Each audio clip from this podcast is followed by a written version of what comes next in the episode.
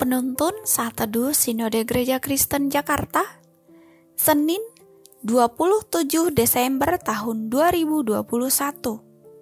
Judul renungan, Penyertaan Allah dalam tantangan hidup. Nats Alkitab terambil di dalam kitab Yesaya pasal 43 ayat 2. Apabila engkau menyeberang melalui air, aku akan menyertai engkau atau melalui sungai-sungai, engkau tidak akan dihanyutkan. Apabila engkau berjalan melalui api, engkau tidak akan dihanguskan, dan nyala api tidak akan membakar engkau. Harus kita akui bahwa tekanan hidup manusia dari waktu ke waktu tidak akan semakin mudah, tetapi justru akan semakin berat dan sulit. Namun, kita harus memahami bahwa Allah yang kita sembah di dalam Yesus selalu bersama kita. Sebuah penguatan dinyatakan oleh Allah ketika bangsa Yehuda berada di tanah pembuangan di Babel.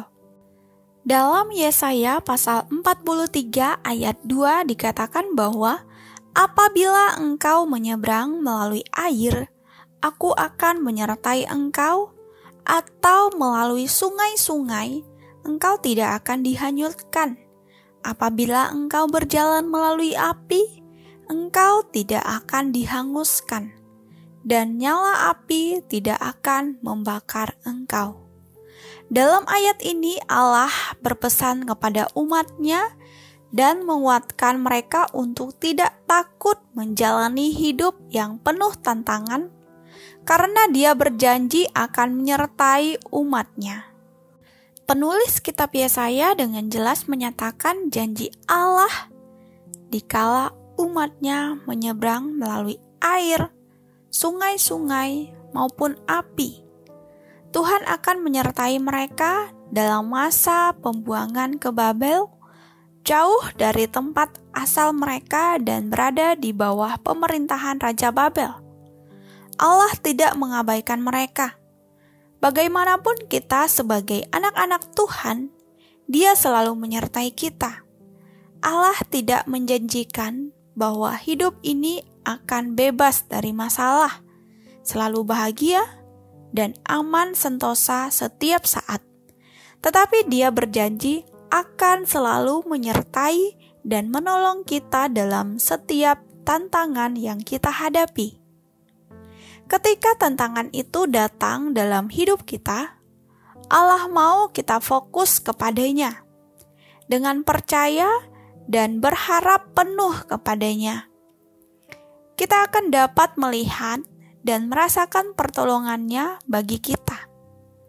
Memang benar bahwa tekanan hidup manusia dari waktu ke waktu tidak akan semakin mudah.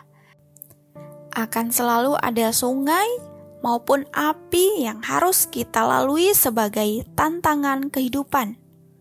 Namun, marilah kita menyadari sepenuhnya bahwa Tuhan tidak akan meninggalkan kita.